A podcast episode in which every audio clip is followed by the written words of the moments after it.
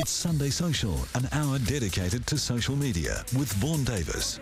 Time or place where we just met, she's just a girl for me, and I want all the world to see we've met. Mm-hmm. Had it been another day, I might have looked the other way, and I'd have never been aware. But as it is, I'll dream of her tonight. La, da, da, da,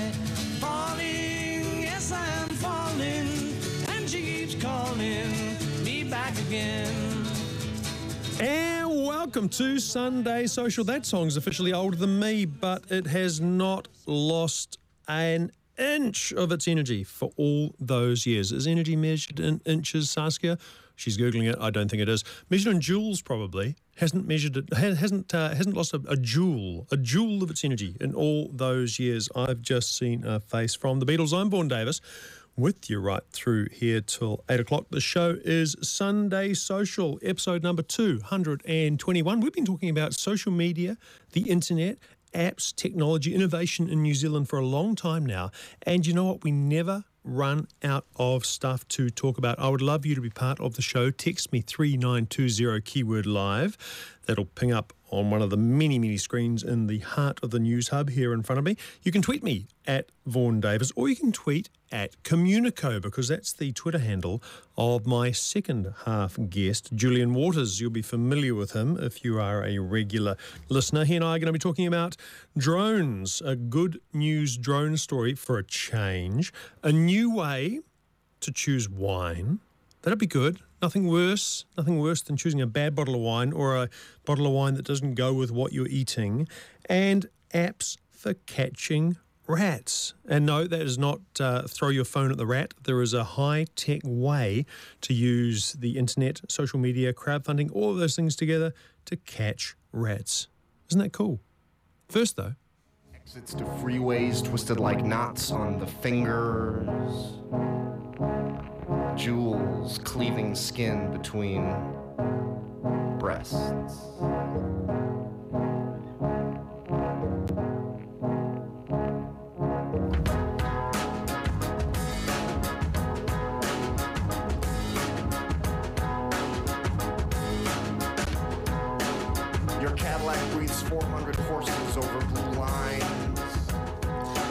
Imagine, if you will, that you could visit some of the world's most significant historical sites or see the greatest artworks up close without ever leaving your home or classroom. That's the reality right now. Thanks to virtual reality. And Kiwi company Reality Virtual is leading the charge. Its head honcho, Simon Che de Boer, joins me via phone. Simon, welcome to the show.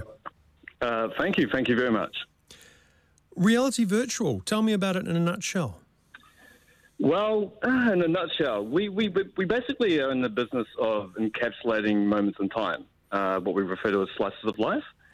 Uh, we're, we're very interested in essentially uh, capturing what makes a space what it is, as, far as we can tell perceptually. So, our end goal is really simply to allow an experience that is not too different from that of reality. Uh, the freedom of movement, what we refer to as six degrees of freedom in VR. We want to really give you a sense of, of a sense of place and time, and whatever we actually end up basically demonstrating, you know, as, as whatever that project may ever be. So you Uh, use you use a bunch of technologies to take people to places they're not actually in and trick them pretty much into into thinking they are there. It just struck me, Simon, that you know what virtual reality is and I know what virtual reality is, but uh, there are, there are probably people listening who don't know exactly what virtual reality is and what augmented reality is and what the difference is. Right, right. So we, we, we deal with specifically what is referred to as true VR, or what is known as six degrees of freedom tree, um, six degrees of freedom virtual reality, which is basically the idea that it is not too indifferent than what you would experience in the real world. So uh, there's other forms of VR that kind of uh, cater for uh, what I'd really stress more would be 360 video, you know, most of the mobile stuff. Um, what we're really delivering here is if we have not delivered you something that is indifferent to actual reality itself, we are not doing our job. So tell me about the experience as a viewer. I mean, you, you described 360 video, and you know that's that's become you know free, and everyone can do it on their phone now, right? Facebook yeah. provides that just as a as an option, which three years ago was wow, and now is pretty commonplace. Yeah, um, yeah. Some of us have played with those little mobile phone viewers where we, you know, fold a bit of cardboard and put a couple of lenses in and, and see. It's basically the the three, well, the the, the 360 degree equivalent of the ViewMaster. And um, you know, listeners of my vintage will remember the the 3D stereoscopic ViewMaster. How, how do we experience uh, what you create at Reality Virtual? Um, currently, we mostly focus on the mid-range to high-end headsets, everything from a Oculus to a HTC Vive. Uh, Microsoft have recently released uh, their mixed reality platform, which uh, is, is far more accessible to the general consumer. Um, I guess you could say we're high to mid. Uh, in saying that, though, mobile phones are now getting to the point that we're finally, you know, starting to begin to transfer our, our, content to the more, uh, you know, lower-end systems. And so, pretty much, I can honestly say within a year, um, the vast, vast amount of individuals will be, be able to have easy access to this. Uh, right now, we definitely are more catered towards the enthusiast and uh, you know education, museums, um, you know parties who actually have a vested interest. So talk Uh, talk yeah, me talk me through it. Um, and I know this, you know, bearing in mind very much that this is radio. Uh, the theatre of the mind, as uh, yeah. as it was once described to me. Talk talk me through the the experience of taking one of these virtual reality headsets. You mentioned the Oculus. You mentioned the HTC Vive, both both of which Yeah. are sort of I don't know between five hundred and thousand dollars. You've got one of Yeah, these. You've got one of these things, and you're going to take me to uh, a destination and and allow me to explore it. So ta talk me through the process that I would experience as a viewer. Yeah, sure. Um, well, where we set ourselves apart from um, other parties in this realm is, is quite frankly our level of detail. Mm-hmm. And so, when I was pl- if I'm to place you into Nefertari's tomb, for example, which you know I recently did in Egypt not too long ago. Uh, we have a few other locations in Egypt as well, which are just absolutely mind blowing in, in regards to their quality and level of detail and realism. Um, basically, what you have is what we've created is an experience not too different to what would have been discovered when Nefertari had first been discovered. So, with our advanced pipelines, we're able to essentially remove all the artifacts of modern day um, that you get with these tombs, and not you know no smoking signs, uh, wooden planks on the floor, um, halogen lighting, all that kind of stuff. We're able to remove it all and keep it down, keep it to its kind of its raw elements. And so what you'd experience is almost like as if you're, you know, visiting Nefertari in, in 1913 when I believe it was discovered. Don't quote me on that. Um, I, I think it was a few years earlier, according to one website I saw. Anyway, Oh, yeah, okay, okay, yeah, yeah, yeah. My, my bad. Do apologise. Um, so, but what we're really trying to emphasise here is you're kind of going to a time um, as much as you are going to a place. So that, And- this this is this is interesting. So just backpedaling a tiny bit. So I strap a headset uh, in front of my face. It ex- obscures my vision completely, and instead of seeing the the Radio Live studio in front of me in 3D space, which which to be honest, Simon, is a pretty cool thing. Maybe you should do a uh, a virtual reality experience for this. Uh, maybe we should. Maybe we should. Instead of seeing that, I'm suddenly seeing in front of me a wall of the tomb. If I move my head up, I see the ceiling of the tomb. If I move my head down, I see the floor and, and so on.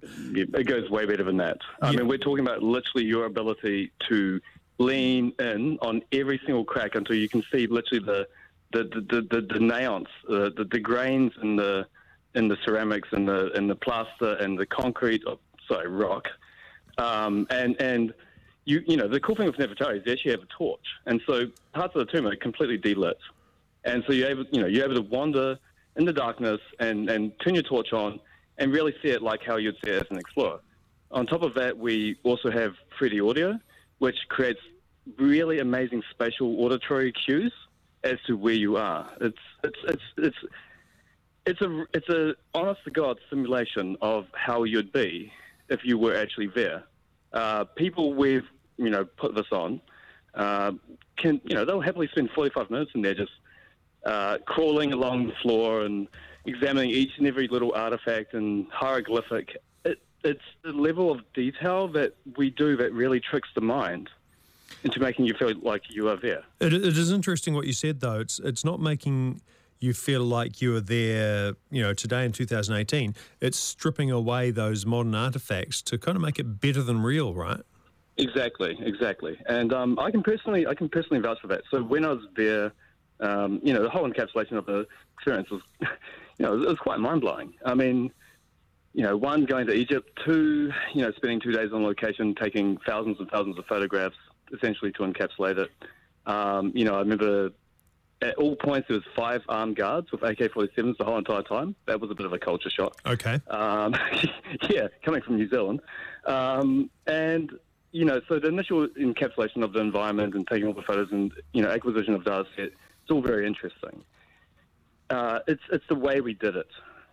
Uh, versus, you know, this is not 360 degree cameras. It's not, uh, you know, a few single photos. I mean, what we have here is actually a digital sub millimeter accurate, you know, um, pre- preservation kind of um, avenue here of the space, and the VR is really just kind of a byproduct. So preservation's really preservation's a really interesting word because Yeah. you know, God forbid there could be a uh, I don't know if they have earthquakes in, in Egypt. Oh, they, they certainly do. They Okay. certainly do. Well, which makes it amazing that they've got all these artifacts still. There could be an earthquake tomorrow. That this this tomb could get flattened, uh, yet it's preserved digitally so that anyone wants to uh, go back and, and visit it, they can, right?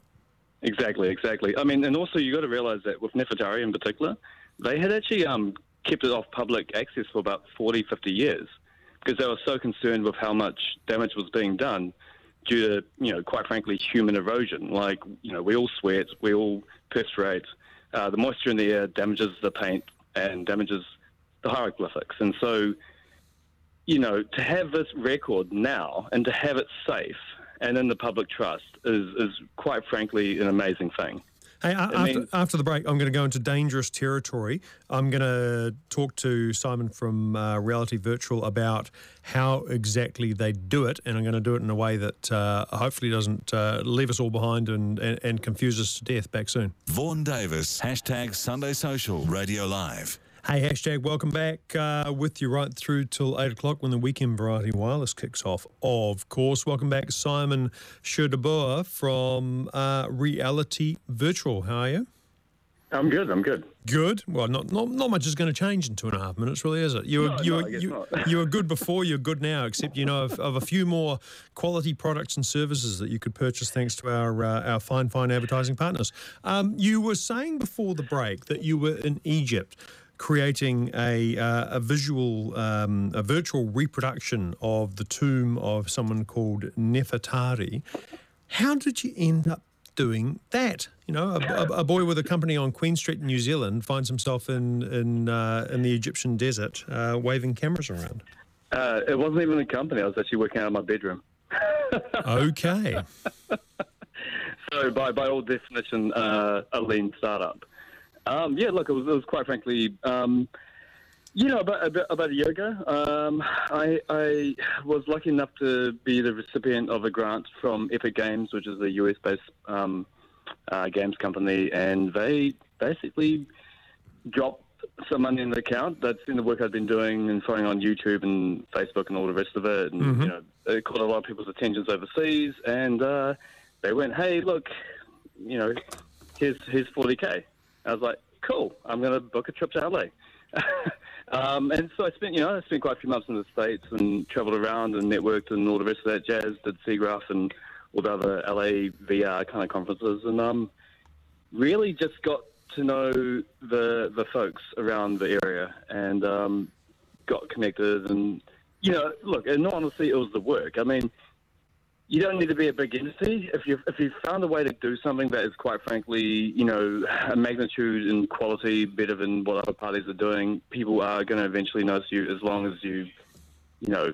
As long, as long as you keep on doing it. yep. Um, yeah, and uh, yeah, so the guys at Curiosity Stream, uh, which is the founders of Discovery Channel, um, gave me a buzz and they said, "Hey, would you, you know, can you fly to Egypt for six days?" I was like, "Yeah, sure." Okay. I can, I can do Sounds good." that. Yeah, yeah. Why not? Why not? Oh, dude, the, the jet lag was crazy. I mean, you know, it, it, it was it was a, it was a marathon. the trip itself. You know, we, we scanned like four or five different locations in a period of six days, and I was I had to deal with three days flying there and three days flying back. Mm-hmm. Um, you know, we actually finished back in November. Um, so we've been sitting on this and a n- number of other experiences that as soon as you know be released to the public, um, that are just going to blow people away. So, talk me through without um, you know falling into the trap of too much technical detail. Talk, talk me through how you create a, a, a virtual replica of this tomb because I, I know on, on my phone or pretty much any phone I can just go to Facebook and, and hit the you know the 360 thing and Yeah. move around in a circle and I've, I've captured this sort of you know relatively high res navigable uh, facsimile of, of the studio here. Tell me what you do. Well, what we do is we, we're not doing 360. We, once again, we do what's referred to as six degrees of freedom. Like, so we're, we're actually. So, so, to, so, to, so to pull back, 360 is giving the view from one point, either You're either by ahead- you. You're, yeah, you're head on a stick, basically. Yeah. Um, and you're, you're stuck in. And so what's happened, really, I mean, it's a bit of a touchy subject for me personally, is um, we've had a lot of people release content that essentially isn't actual VR. And so what's happened is people have had a, a, a slight false illusion of what VR actually is. Yep. What we do is the ability to, I mean, when I say you can freely move, you can freely navigate, you can look at every nook and cranny that you like, uh, you can get in close down to the fibers of, of the painting. Or Yeah, I mean, I've, I've seen this. I mean, in, Yeah, in. Nefertari's tomb, as far as I can tell, there are you know particles of dust suspended in the air that you Yeah, can you can exactly. see. So, so how are you doing this? It's, if it's not one big 360 scan, what, what's the process you're going through in the in these two days? I guess I'd say it's massive data acquisition. So, you know, we're, we're half a VR company, we're half a data company. We are in the business of acquiring as much data as possible so we can do a, a fair representation of what reality is at any given point in that time. So, what does that mean in in terms that um, most people don't understand? Does this Um, mean you're taking uh, doing a lot of measurements and taking a lot of photos? A, a hell of a lot of photos. I mean, with Nefertari's tomb, we, we, we probably took uh, approximately, actually, we did take approximately 4,500 photos. Um, and we got from that what's referred to as a point cloud, which was um, 6.4 billion points in detail in space. Six point four billion. Billion, yeah, and that, that's on the low thing. I mean, we could we could have, you know, if we wanted our computers to churn through, um, you know, love NVIDIA, they keep on giving us cards, which is great because our computers are having to process this like crazy. So we had to, you know, the computer will spend a week going through all that data, and it will produce something, you know, between six billion to twenty billion. Like the, the biggest we've done is twenty four billion, and it's insane. Like the, you know, at some point you're actually getting too much detail that you don't, don't actually need it for the experience. Because Um, because so- you're going beyond what the human eye can see. Exactly, exactly. Yeah, yeah. So you, you've got this you've got this tomb, Nefertari's tomb. It is online now. Am I correct? Yep, you can download it on Steam. Steam. So so can, I, can, I, can I interject on this though? This is amazing. It is the 11th high, highest rating app on Steam. Steam is a games platform, and we have an experience, which is an educational experience. There's 11th on the ratings right now for June and July, uh, and this is this is competing with Counter Strike and whatever the kids play today. It's it's an amazing thing to see. I, th- I, th- I think pretty much the kids play Fortnite and nothing else. Well, yeah, I know, I know, but.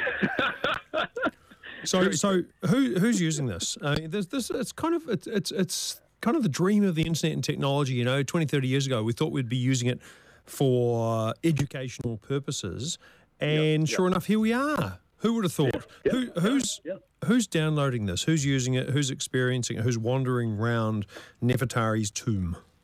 Well, this is the thing. Everyone thought that VR was going to be a continuation of gaming, and I always knew that VR was a continua- was this idea of slice of life, like living. Um, oh God, that, what's that movie? Um, uh, something M- M-.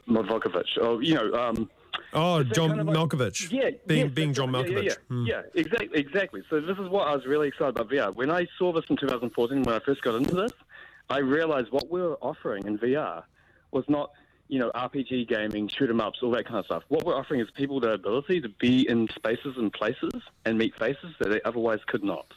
And so we're literally offering slices of life. So for me, being in New Zealand, as I imagine a lot of New Zealanders have, it's, it's very hard to get out of this country. Uh, before I did any of this, I'd barely travelled. I mean, at all. Like, like, and now anyone can essentially experience this. Well, well, mo- you know, to, yeah. to your earlier point, you know, we can we can travel to Egypt and look in a tomb without the uh, slightly worrying thought of, of four guys with AK-47s hanging Yeah, around, yeah. uh, keeping an eye. on- You know, sud- suddenly you go to scratch your nose and you get your hand shot off. So you've taken us to Egypt. Where are you going to take us next? Well, funnily enough, um, we're keeping our next project relatively local. Uh, we do have a number of projects from Egypt that are coming out in succession after this, uh, which I obviously can't talk about um, because they're pretty high pro- high profile. Um, but from from our perspective, like as a local entity, um, we are working on uh, one project uh, thanks to the New Zealand Film Commission called Aotearoa Discovered, where we're going to a number of high profile locations and making a bit of a series where we talk about pre-colonial um, New Zealand, and we, we, we're creating an element that feels as if, you know, basically as if you're there before any, pre, you know, any colonial uh, took place. And so, you know, we've been looking at Three Sisters and um, Cathedral Cove and Piha and another number of beautiful locations. Uh, we're we're also working with some other stuff, uh, which I really can't talk about in Wellington here. Um, some very prestigious um, uh, buildings uh, in Wellington. That's all I'm going to say. Uh, and yeah, and the but the big thing, the big thing we're really excited about is so we- we've been playing with a technique called deep learning, um, and I don't want to get too technical with, with the you know audience, obviously, um, but we're pretty confident with enough data. We're going to be able to recreate Christchurch Cathedral in its, in, in its original form. Now that's kind of interesting. So I'm gonna, Yeah. I'm going to guess that uh, because you can't, un- unlike your tomb project, you can't go in there and take photos of it now. Well, that might help you a little bit. Uh, you're going to have to source a heck of a lot of photos and footage that was recorded in the last 50 years and use that to create your environment, right? Exactly, exactly. Um, so there's there's two technologies that are really pushing it here. Photogrammetry, which is the technique we use to have the photos in the first place, but where deep learning comes in, and um, so Miles Thompson uh, from Good Bright Consulting, he's um, he's came on board with us recently in this project. He, now he he was actually a choir boy. Uh, Of course he day. was. Yeah, yeah, yeah, yeah. And so he, he told me these amazing stories about like you know how they had these graffiti little etchings with um other choir boys for hundred years had like scratched in like uh, notes into the woodwork and all that kind of jazz. And uh, you know, so he's really passionate about this. And so what we can do is essentially the more data we get from Christchurch Cathedral from let's say past videos, past photographs, um, anything from 100 years ago to present day, well, not present day, but you're not, you're not, you know, 2011, obviously. Um, we're able to throw all that into the computer, and the computer basically goes. I, I hate to use layman terms, but it goes nom nom nom. Just you know, it goes give me data. Go- eat it gobbles, gobbles it up. gobble, gobble, yeah. gobble, mum, mum, mum. And from that, it's able to kind of fundamentally understand what it's looking at. And so when we're missing data or missing information, let's say there's a wall missing or something like that, it's able to go, well, I've looked at all these other walls. I think this wall should look like this. because that that's Um, the sort of bricks that they are being made of. So before too long, when this um, project comes to fruition, in, in much the same way that we can we can visit. Um, Egypt without the guys with the AK 47s, we'll be able to visit Christchurch without the horror of actually going to Christchurch. Hey, uh, Simon, Simon, Simon from uh, Reality Virtual, thank you so much for joining me tonight on the show. How can people find more about your work? Well, uh, we are doing a public call for action in regards to Christchurch Cathedral, and we would love if anyone has anything. I mean, you can just visit our site, which is realityvirtual.co. Mm-hmm. But otherwise, realityvirtual.co slash Christchurch. Look at that. Hey, thank you so much for joining me tonight on Sunday Social. Awesome. Thank you, sir. Appreciate After the break, Mr. Julian Waters joins me for the apps, websites, and social media news of the week. Back soon. Connecting you to the future of the internet. It's Sunday Social with Vaughan Davis. Hey, welcome back to Sunday Social, and you can listen back to that whole entire interview with uh, Simon from Reality Virtual at radiolive.co.nz under shows and Sunday Social, if you're into that. Or, of course, it's a uh, podcast at iTunes. Julian Waters, welcome to the show. Thank you, Vaughan. Are you a virtual reality fan? Not really. I haven't yet discovered that one magical use for it that You sort of struggle with actual reality, don't you? is, is, is that fair to say? Fair comment? Fair comment? Oh, I think I prefer I prefer reality re, reality to virtual or otherwise. I think once you master once you master the actual reality, we might uh, we might begin experimenting with virtual. But I think the the idea he was talking about of not just going somewhere and going, ooh, ah, I'm in a in a tomb, you know, Nef- Nefertari's tomb. Um, the idea that we are preserving it for all time and protecting it against whatever might happen to it in the real world. You know, so if it gets blown up by a terrorist attack, it, it matters, but it doesn't matter as much because you can still visit it. Yep, that's a good point. I mean, I guess when, if, you, if you think of it as an extension of traveling places via Google Earth, which I'm inclined to do quite often, uh, given that I don't really get around there too much, uh, around the world too often in real life, um, yeah, so that kind of virtual reality, making a better experience of that sounds great. Now we, I don't know if do you listen to the show when you're not on it? Here, there, here's a bit of here's a bit of a, a tough question. Do you? Do you? I probably should. Oh, so that's a no. I used to look for it on the uh, podcast. I don't know if it's still no, there. it is. It is still totally there on the podcast. Oh, but the, the reason I wanted to mention it is there is. Uh, I'm just looking at the notes from last week. There was a great. It's a great um, show. It is a very good show. There's a great website um, that you can follow. You can you can travel um, the world trying to guess where you are on Google Maps. Oh wow, that sounds like fun. and I can't find the name of it. Uh, it is really cool. So it's, it's a game. You could you could do it with the kids. Although they'd, they'd be going from a pretty low base, probably not having travelled to much of the world. No. And it just it just throws up a picture from Google Street View, and you have to guess where that is on a map. Oh, wicked. It's okay. quite neat. You know what I'm going to do? I am going to re listen to all the, the recent shows of Sunday Social with Vaughan Davis and uh, find that link because I really want to. Well, I'm sure, I can, I'm sure I can find it. Uh, it's called GeoGuessr, actually. GeoGuessr, except G U E S S R. GeoGuessr. It's lots of fun. And then some, you know, sometimes there'll be there might be a street sign which makes it easier. Although be careful, just because there's Spanish doesn't mean you're in Spain. Yes. Absolutely. They, hey, they, they colonized the world as did the English. It felt like la- la- last year. Last year, it felt like we were talking about uh, voice assistants every other show. So, uh, Amazon Alexa or Amazon Echo with Alexa, um, Google Home with Google Assistant, and uh, and Apple HomePod with Siri, of course. And it, it's been a couple of weeks since we've talked about one of those, but this one's popped up. Um, this is a story about Alexa, which is the the um, the helper, the artificially intelligent helper agent that sits inside your um, your Amazon Echo smart speaker, and this is designed to help you match wine. Are you do you do you struggle with matching wine? I don't drink alcohol, so no, but it's a good Did I to know that? Have you stopped? Have you stopped drinking alcohol? I've have you dr- never drunk alcohol? No, uh, I won't say never, but not in a long time. Oh, you're, so- you're Yeah. so gregarious. Yes, exactly. See, I don't need it. You're just don't it. gregarious without it. But but you know, sometimes it, I do think having a nice glass of wine with you know matching food would, would be a nice thing to be able to do. But the problem is, what is matching food? Well, uh, Yeah, turns out. Amazon has uh, an answer to that. Have a listen to this. Alexa, open Wine Finder. Wine Finder here. I can suggest the perfect wine to go with different kinds of food. Just say what wine goes well with, followed by the name of the type of food. What wine goes well with blue cheese? A wine for blue cheese. Okay, a really great wine to drink with blue cheese is Viognier. I hope that helps. If you want another suggestion, just ask. What wine goes well with nachos? I love nachos.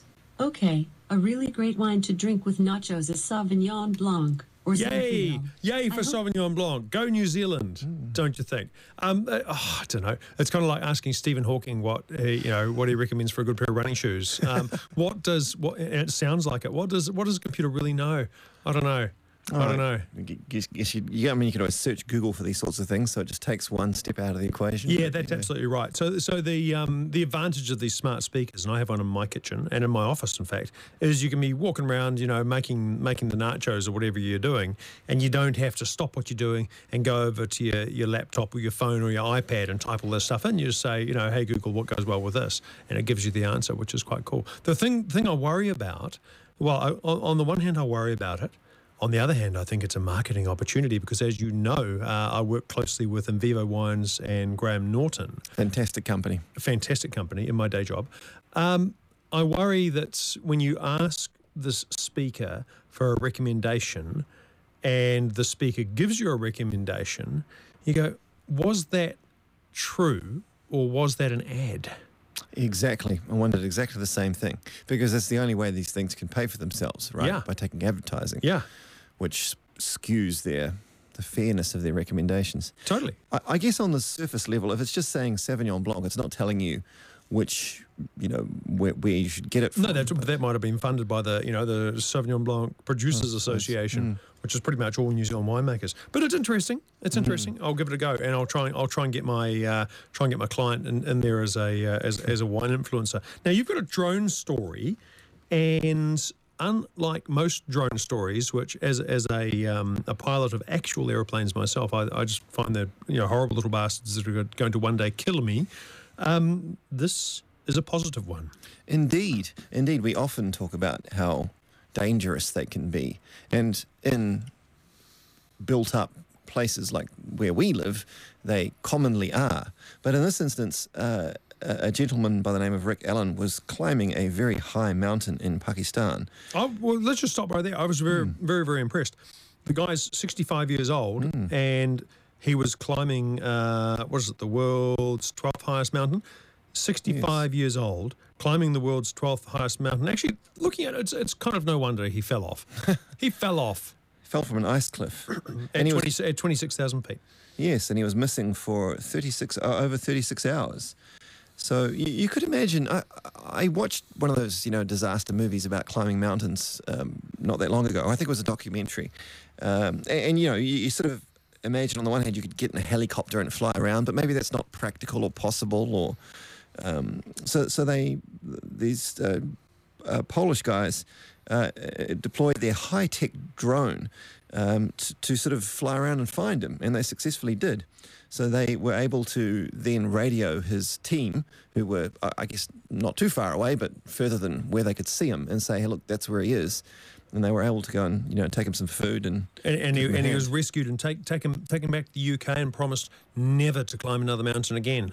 yeah, I guess the, so. the thing, one of the hmm. things that interested me is the drone they used, and I don't know if it made into our notes, but it was it was an off the shelf. It wasn't some special Yeah, it was mount, D- DJI Maverick Pro. Yeah. Mavic Pro. which you, you can buy one of these down the Noel Leeming.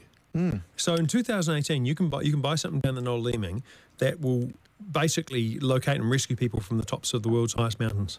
It's intriguing, isn't it? But you know, if you're going to buy one, um, Vaughan Vaughan Davis, Sunday Social with Vaughan Davis recommends that you take it to a mountain where there are no planes flying around. Yeah, stay well clear of uh, built-up areas, uh, aerodromes, and uh, and human beings, other than lost mountaineers. Now, you might remember this. I was just I was just googling this while you were talking. Um, have you ever heard of a, a New Zealand autonomous helicopter called the Snark? Hmm. Doesn't ring any bells. Doesn't ring a bell. You're too young. Um, ten years ago, Yes. 10 years ago, there was a series of um, increasingly unlikely technology stories that came out, and my, my, my skeptic radar went beep, beep, beep, beep, beep, beep, beep, beep, beep. Um, this, this company came up with a thing called the Snark, which was a full, this is a New Zealand company, came up with a, like a, a an MDF mock up of a full sized autonomous helicopter. This is before you could even have a you know drone the size of a shoebox that was going to rescue people from the tops of mountains Ah, and the whole thing ended up uh, in, in, a, in a horrible shambles. Um, it was it was going to be uh, diesel powered, satellite controlled, uh, oh, and also uh, have full stealth capabilities, automatic weapon systems, including rocket launchers. did they, uh, oh gosh, I just People went it. people went to jail. people Yes, went to jail. indeed. Hey, we should uh, we should take a quick break because we've got so, we've got so much to cover. We've got so much to cover tonight. After the break, the apps and websites you just cannot do without. Back soon. Sunday Social. Hey, welcome back to Sunday Social. Vaughan Davis with Julian Waters right through till eight o'clock. Hey, Julian, we were talking in the break about that Snark helicopter, and it's really easy to make these judgments in hindsight and say, "Oh, yeah, I never thought that thing would uh, would would take off." Well, literally, it never did. never did take off. I think it was made of MDF. Um, and we got to talking about the share market, which reminded me of this this um, story you were telling me about about how Twitter bots are gaming the share market and harming corporate reputation. Tell me about that. I mean, I've heard about how bots can influence elections, but what about the share market?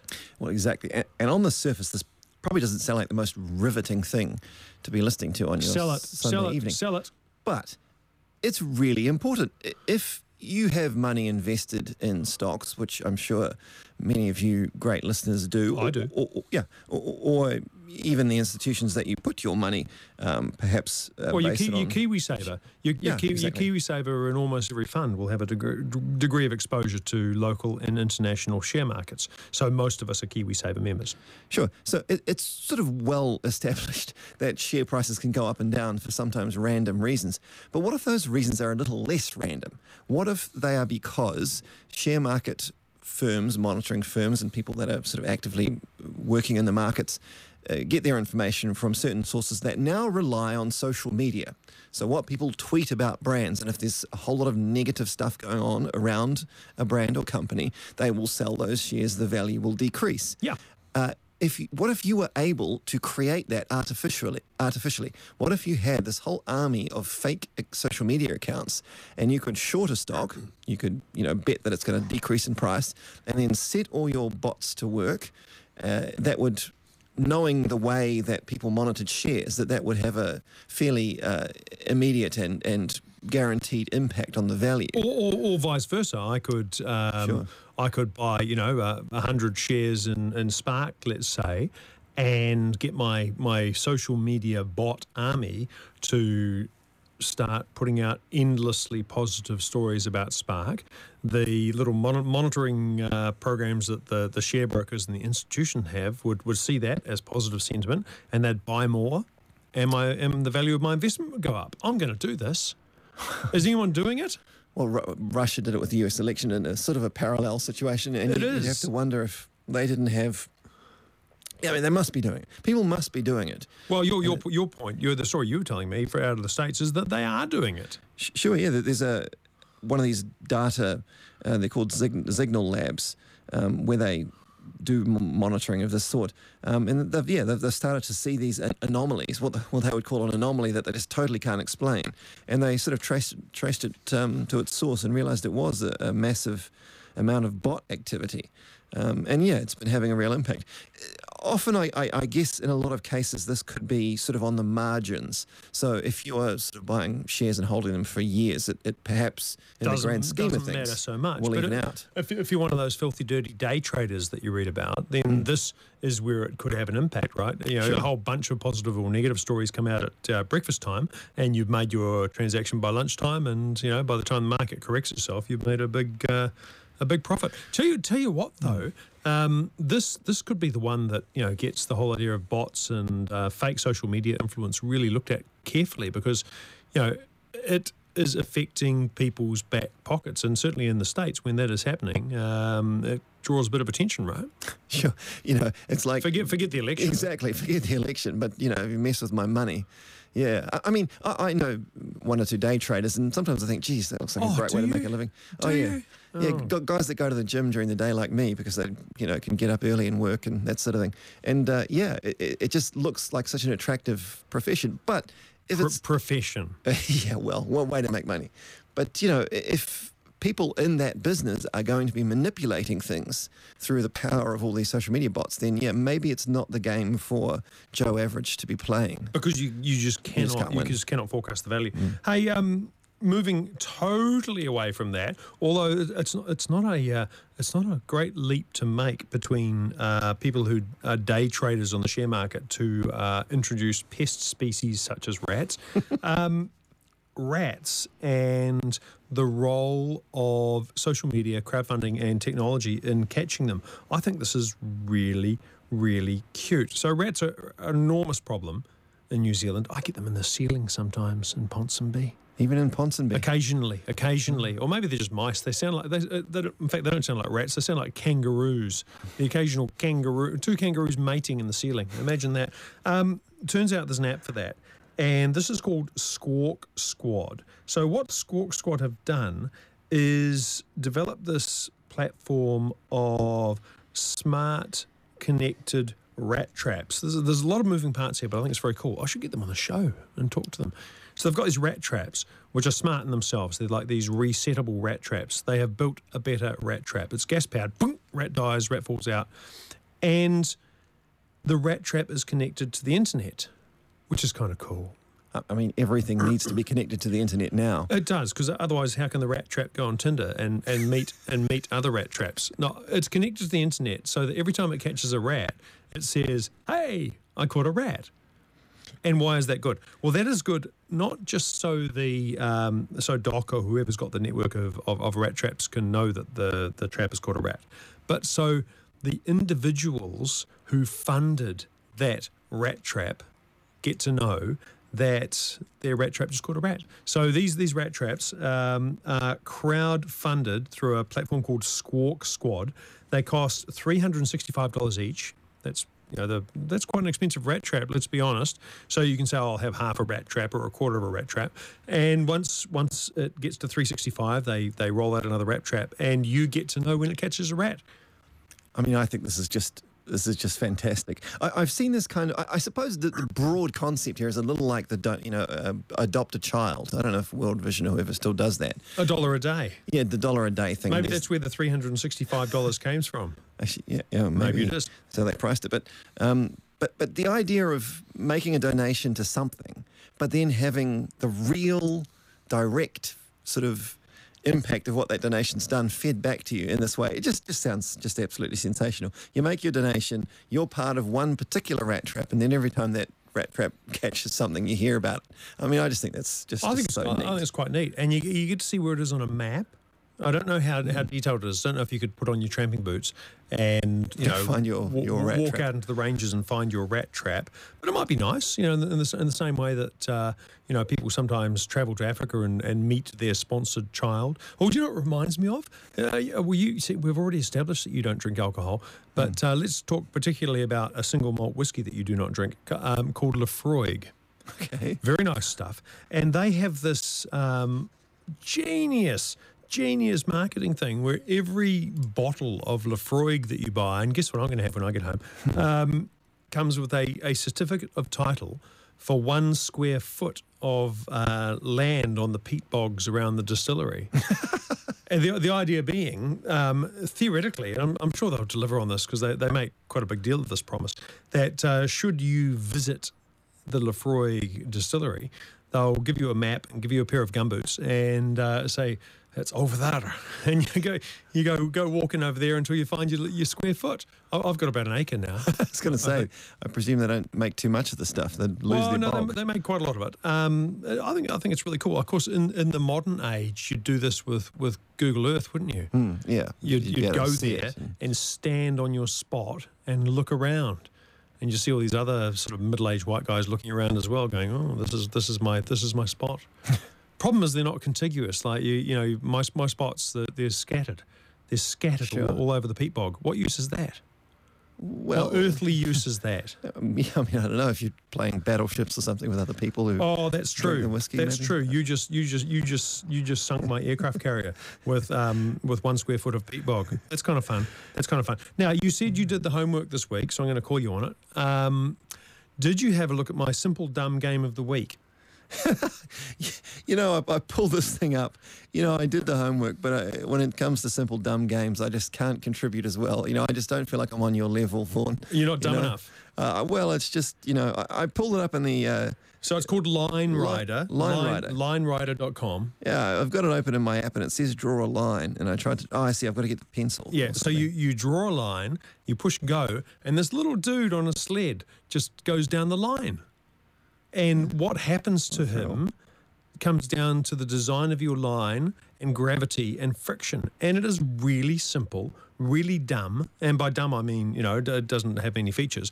But I think it's really cool. It's endlessly fascinating. Go, oh, I wonder, I wonder how what sort of slope I need to make for the little guy on the um, on the sled to, you know, to, to, to clear that obstacle or to, to, to go up high in the sky and not, not crash horribly. I think it's neat. You don't like it? I, I got it now. I You got, got it It's working. wo- It's, You got working it on working. the iPhone. You got it working. Yeah. So the name of it is Line Rider. It came out in 2006, and among gaming aficionados, it is considered a classic. Aspects of it uh, are are still going strong in games that are being made today, and it's being used to teach physics as Hmm. well. You can kind of you can kind of uh, imagine how that would be.